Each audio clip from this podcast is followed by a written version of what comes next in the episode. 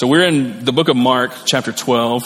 If you want to head in that direction, um, we have been in a series in Mark for a couple years now, uh, kind of off and on. And so as different uh, things on the church calendar or cultural calendar, different things come up, we'll take a break from it for a little bit. So, um, but we've been kind of plugging along over the last two months, and uh, we picked up in the beginning of chapter 11, which is the triumphal entry into Jerusalem. It's Palm Sunday, if you're familiar with that last, uh, with Passion Week. Um, but the main thing is it's Passover in Jerusalem. Thousands and thousands and thousands of Jewish pilgrims have made their way to, to Jerusalem for this week of celebration and for Passover to be the big deal. And so this is Tuesday of Passion Week, and Tuesday has been filled with controversy. Jesus has been confronted over and over and over again uh, as a troublemaker, and um, all the religious groups have come at him. So, so far on Tuesday, just to kind of recap, here are all the groups that have come at him to try to uh, ask him questions, to trip him up, to give him a reason to, for them to arrest him. Uh, the chief priests, the elders, the scribes, the Pharisees, the Herodians, and the Sadducees. He's dealt with all of them on Tuesday, and he's still not done. Um, and so the last group that he dealt with, there was one individual that was a scribe, and that encounter was really positive, but all the other ones have been brutally just, just terrible. Uh, and now Jesus goes on offense. I like that a lot. He's been playing defense all day on Tuesday. Now it's his turn. And so he zeroes in on, on the group called the scribes. And so the scribes were, they were experts in the written law. And in, in Judaism, the written law was a mixture of social laws and religious laws.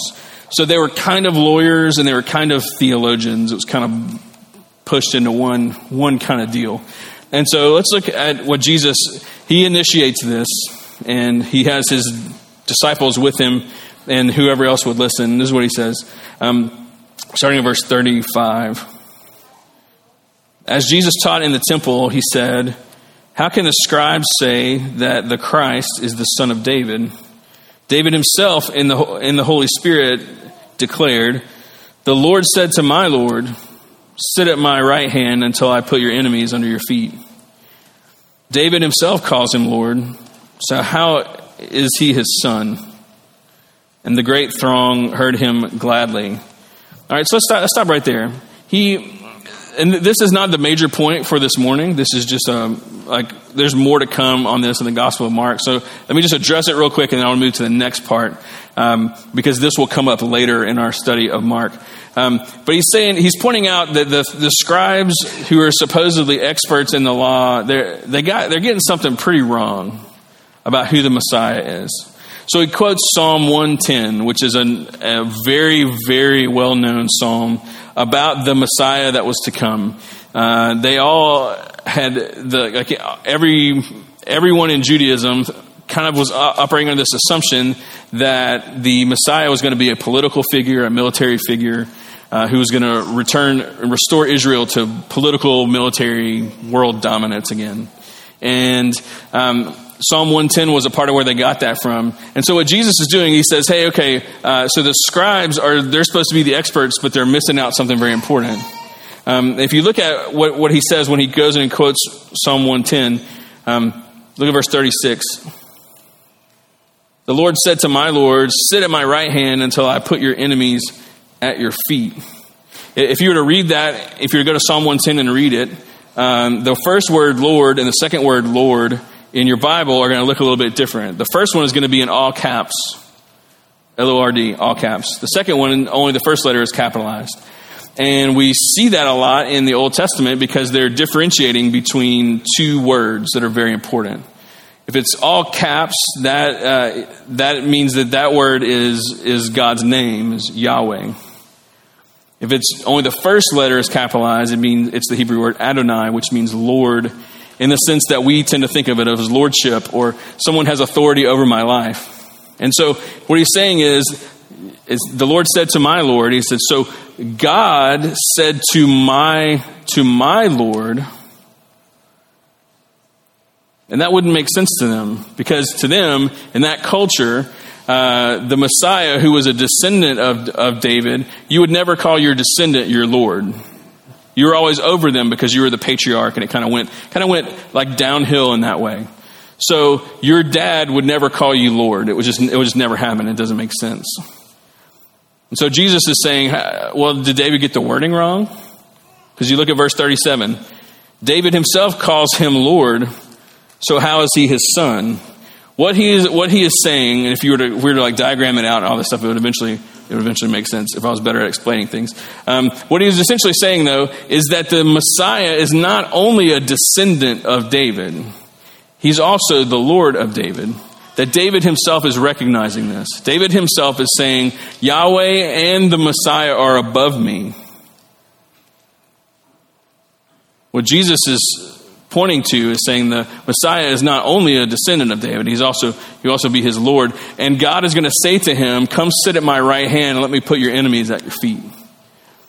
In the big picture of Mark, this is a moment when Jesus begins to pull back the curtain a little bit and help them to see something that he has kept pretty much to himself, which is that he is the embodiment of God's promise to Israel, that he is Messiah that he is the one that God has said, Come sit at my right hand, let me put your enemies at your feet.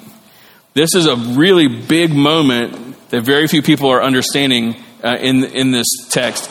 As the story unfolds, it will make more sense, and so we'll get to all that later. But I didn't want to just skip over that. Just know that this is a really big moment in the kingdom of God's story.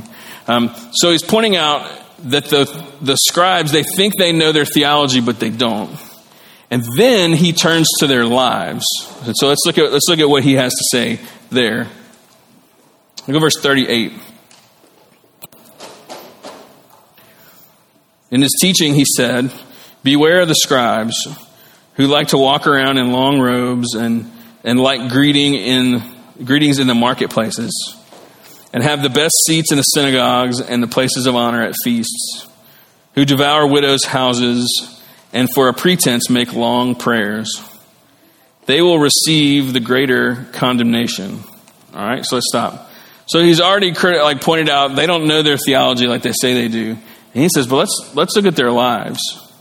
Um, they're supposed to be interpreting the truth of God's word, telling the people this is what this is the truth of God's word. This is what we need to do, and I'm going to show you how to walk that out as an expert." But Jesus has, brings this indictment against them, against their lives. And if we go very, if we go kind of item by item, culturally, there's some things that kind of help us understand that he's painting uh, a pretty interesting picture. The first thing he says, look in 38, says, Beware of the scribes who like to walk around in long robes. Okay? Now, that doesn't sound like a big deal to us. Um, the scribes had a very specific, like, uniform that they would wear. And it was a, it was a white linen robe and only the, the, scribes got to wear it and you had to you had to like earn your way into it. And uh, it was meant to signal something to everyone to communicate to something something to someone. If you've ever been to um, like a college graduation and it's when the, all everyone that has a PhD, whenever they like all the faculty and all that stuff, whenever they come in and they there were these like crazy robes and these like weird hats with like feathers on them and all these things, and they're so proud of it because they like earned it. And so if you have a PhD in the room, you've earned that kudos to you. I'm just saying that the hood hat thing looks weird sometimes, you know. Uh, but they love getting to wear that because when else are you going to wear it? You know, maybe Halloween. But when else are you going to wear that except for graduation? And they get so jacked to wear it, and it's like crazy to see to see that happening. That outfit though is signaling to the room of I've done the work, you know.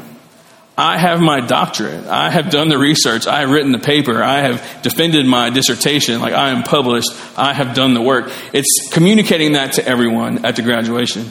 So the scribes, they had their uniform that was meant to signal something, and it was meant to signal uh, how educated they were and how spiritual they were.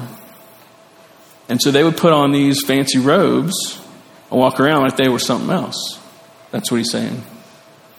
They loved that. They, they loved to communicate their education and how spiritual they were. They would have loved Instagram, okay? Like they, that's, that's what they were wanting to do. Let me just, let me display and show you how spiritual I am. That wasn't a cheap shot at anybody, just, just a fact. They would have loved Instagram. So, um, the next thing it says is uh, they, uh, he says they like greetings in the marketplaces. They, they liked They liked being like a, a kind of a somebody who'd walk through the marketplace and people would, would recognize them. They loved having a title. They loved, they loved the, the recognition. They, they loved being known by people. Um, the next thing he says, they, they like having the best seats in the synagogues. So if you go, you go into a synagogue, all the scribes would sit in a, in a, kind of like a, in a courtroom, like a, where the jury sits, like in their own little box. The scribes had their own little box up, up front. And so in our mind of thinking, they would have loved, they'd have loved the stage. They, loved being up front and being seen and being heard and, and the, the, the fact that all the synagogue kind of re- revolved around what, what they had to say about something and how they contributed. Um, it says they liked having places of honor at feasts. So if someone was, was throwing a feast, they would often invite uh, some of the scribes to come and be their honored guests because that was a big deal to them. And they would get to sit close to the hosts in the seats of prominence, you know. And so they really liked that, that whole deal. Um, then he says that they, they devour widows' houses, which was a phrase that would have been understood by, by his hearers. And that basically just means that they, they knowingly take advantage of people. So widows were, per, were pushed to the margin of society. They were overlooked. They were fending for themselves. They were dependent on the generosity of others. Um, and the scribes would just devour them, just bulldoze right over them, would knowingly take advantage of them or anyone else pushed push to the sides. Uh, that any way that they could maintain power, maintain their status, maintain that whole reputation, that whole thing. And then the last part says that for a pretense they make long prayers, which is not he's not taking a shot at people who pray lengthy prayers. Um, so that they they stand up and they they recite these long passages of scripture and they pray these long prayers and it's as it's just empty that there's, there's, there's nothing to them. It's, it's just a show. They, they do it to receive the approval of man, which they're getting. And so you pile all that stuff together.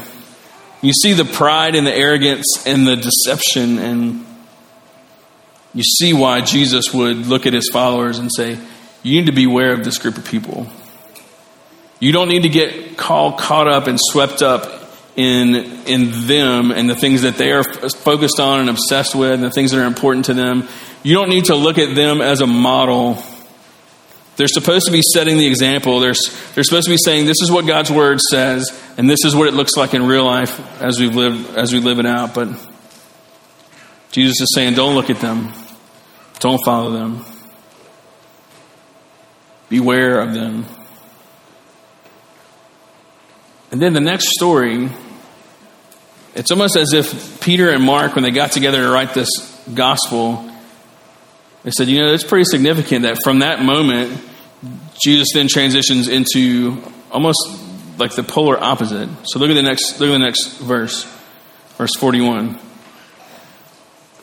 He sat down opposite the treasury and watched the people putting money into the offering box. Many rich people put in large sums and a poor widow came and put in two small copper coins, which make a penny. And he called his disciples to him, and he said to them, Truly I say to you, this poor widow has put in more than all those who are contributing to the offering box.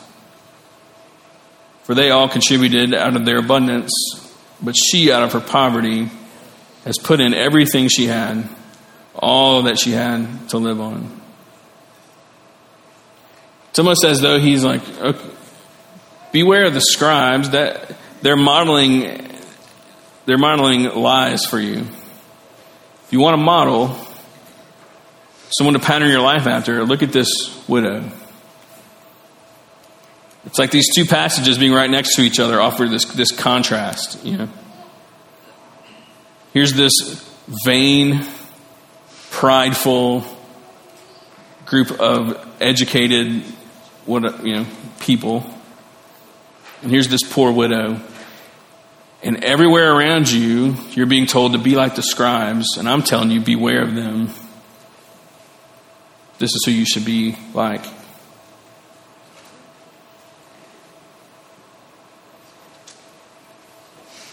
She doesn't really care about what she's wearing and what it signals to people. She doesn't care about the, the, the prayers that the scribes are praying. She doesn't care about where she sits in the synagogue. She doesn't care about being invited to feasts. She doesn't, she doesn't care about all of those things that they are all swept up in. And my assumption is that Jesus, using the scribes uh, overlooking the widows and then highlighting a widow, that maybe she's one of the ones that the scribes have overrun. Maybe they have taken advantage of her, and yet she doesn't turn against God in that moment. She may not be a fan of the scribes, but she's still going to give. And she gives more than what is required of her to give. She gave everything that she had. And so others were giving from abundance. She gave 100% of what she had. And, and, and that's what drew the attention of God. So here's this contrast. Don't be like them. This is who you need to look like. If we go back to that contrast, I really think that there's something for us there to beware of the vanity that's being modeled by the scribes and the lies that it connects, communicates to us.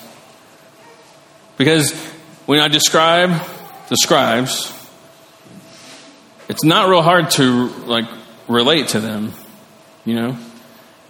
So they're caught up in their in their long robes and their what the, that signals to everyone. We're we can get swept up in that, right? We can get swept up in uh, how we look and what that communicates to people and making sure people think certain things about us and all those kinds of things. We can get caught up in titles and accomplishments, and we could find our identity and our worth based on the, the, the, the things we have done, the grades that we make, the degrees that we have, the job that we have, the money that we make. Or, like, uh, that can all be really positive, or it can be really negative. The job that we lost, the class that we failed, the uh, TOPS scholarship that uh, slipped through our fingers very easily. You know, those kinds of things. Like, we, we, can, we can easily build all of our worth and all of our value on those very same things.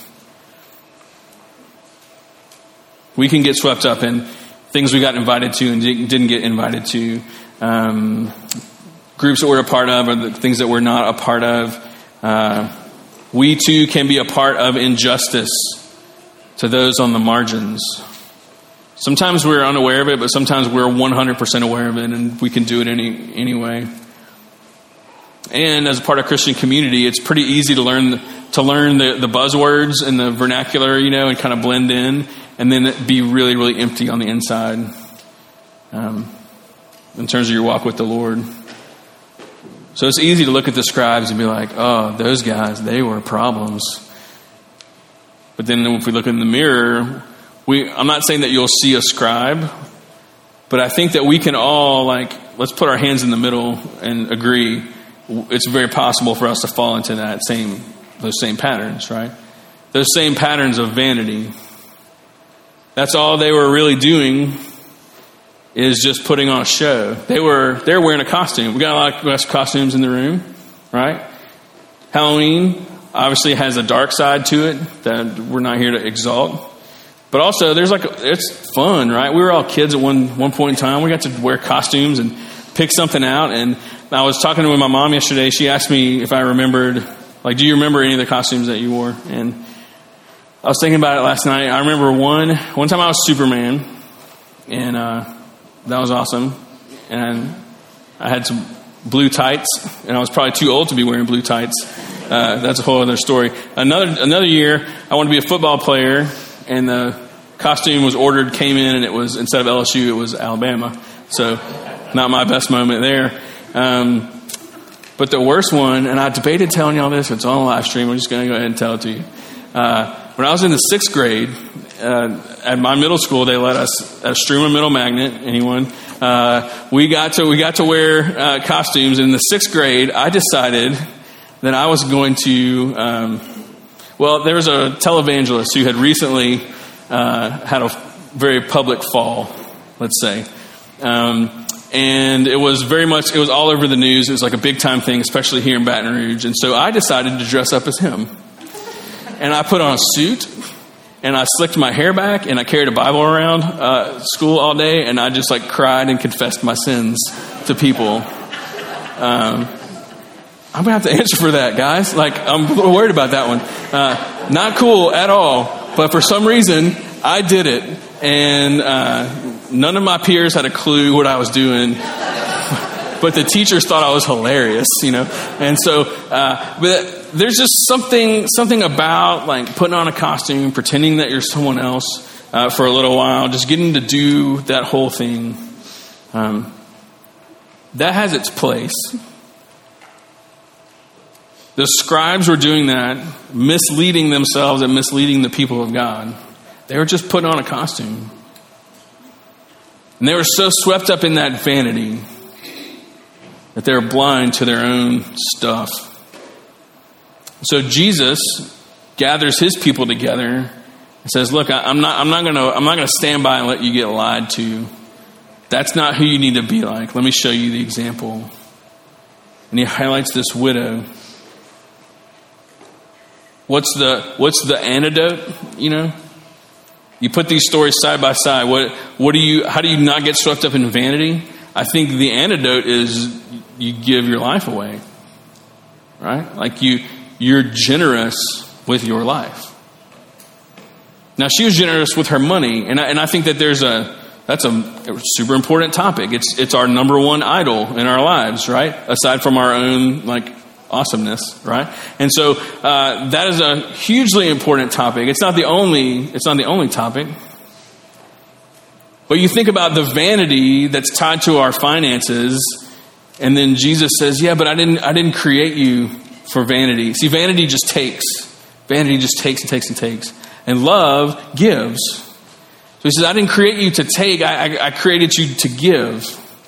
Now, taking and receiving are different, so don't don't hear like we're supposed to receive from the Lord, but vanity takes from other people. It says, No, I created you to give. And so when it comes to money, says, Yeah, my, my kids, I created them to be generous and to give their money away. And, and I teach them how to do it in a way that is joyful, in a way that is an act of worship, and as a way of, of trusting, trusting the Lord and, and being a part of the mission and crushing the idol that comes with finances.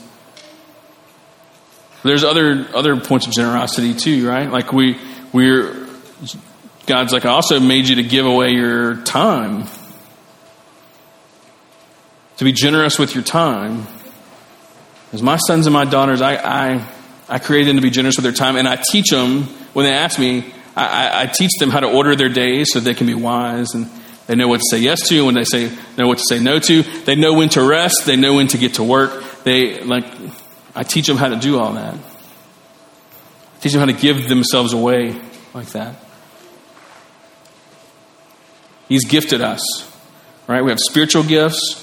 We also have abilities and talents and all these kind of things. Says, I've, I've gifted you in all these ways so that you can give yourself away. And I teach you how to do that. I, we're generous with our relationships. We're, we're generous with our vocations. We're generous with our words. And we go through our whole lives you have these scribes who are just, it's taking, it's all vanity. And then Jesus is saying, no, generosity. Love gives. I, have made you givers. Let me teach you how to be a giver. And a part of it is we have to see we have to see the scribes and the vanity of their their whole existence for what it is. And we have to see the beauty of the widow. Have to see those two things side by side. And so I think that Mark and Peter, when they got together and they wrote this, I think they, they put them there. Uh, it happened in the same day. Certainly they said, I think they said, let's put them right next to each other. Because Jesus probably went, don't be like them, be like her. And we need that right there in the scriptures together for those two things to be contrasted together. If you if you take if you kind of go one one or two levels up from this, like a little more bird's eye view, what is Jesus doing? He's not only looking at the widow and saying, be like her, he's really saying, you know, the widow's just being like me. The widow has said no to vanity and yes to generosity. Jesus is like, I've been doing that from the jump. See, Jesus could have been, he could have been like the, the ultimate scribe, right? Best robe, the best seats and all the all the, the feasts, the best title, the biggest somebody in the synagogue. He could have been he could have been top dog scribe. The scriptures say that he, rather than that, rather than holding tightly to that vanity and all that pride and all the, the things that could have come, he emptied himself. It took the form of a what? Servant. And became obedient even to the point of death, even death on a cross. so, what Jesus is saying here is he's not asking us or them to do anything he has himself done already. To say no to vanity and say yes to generosity, he's, he's already gone down that road. He has gone ahead of us and paved the way, and he shows us it's safe to give your life away. It's safe to give your money away. It's safe to, to, to give your words away. It's safe to give your energy away. It's, it's safe to give your gifts away. And, and, and you name it, put it in the list. It's safe to give it away because Jesus gave it all away. And He shows us, yeah, it's perfectly fine. In fact, it's better. Like the reward of obedience with the Father is better than if you had held on to all that stuff. And so He's cultivating this in us. He's, he's making, a, a he's making a, a way of life for people. That's what this is. This is not a, it's not just like, oh, well, this is just how, this is just how I do things in my head. He's like, no, it's just this natural rhythm way of living so that when something comes up and you're able to give a part of your life away, you're just, it's just the natural thing to do. You don't even hesitate to do it. And that's not a switch that we flip. It's not just a choice that we make. It's, it, it has to be formed in us. It's a spiritual formation issue.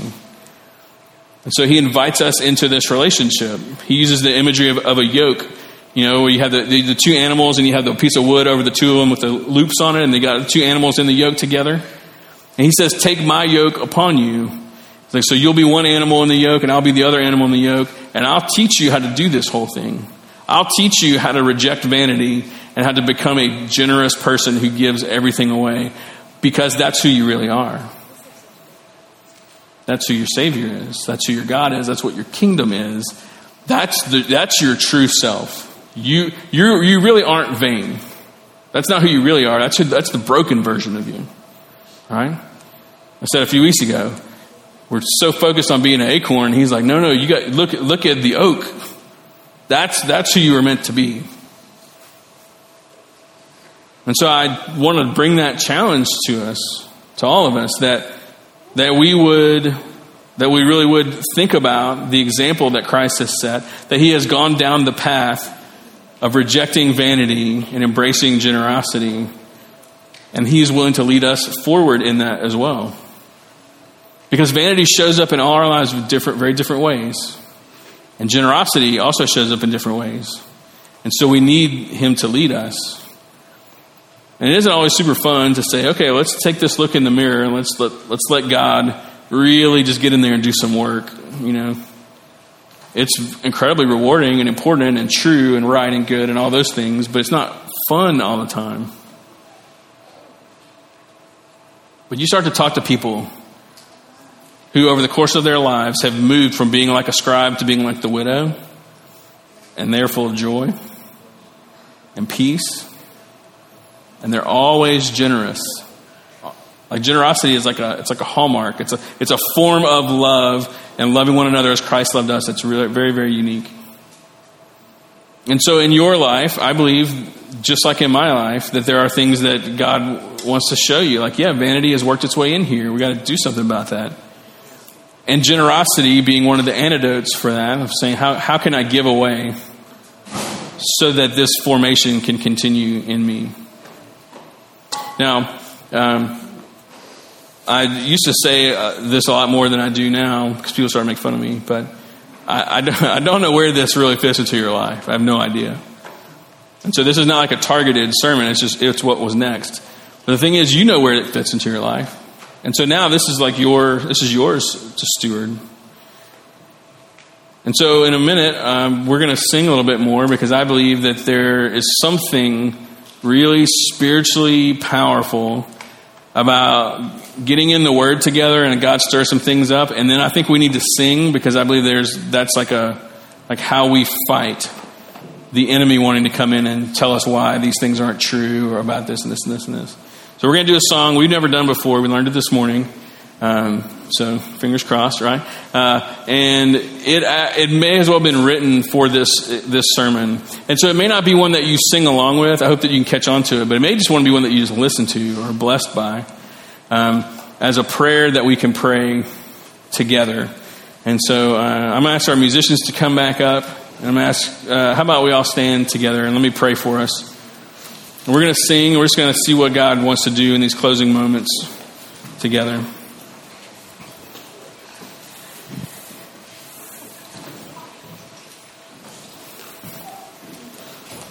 Lord, I'm thankful for um, thankful for this this widow who probably had no idea that you were observing her,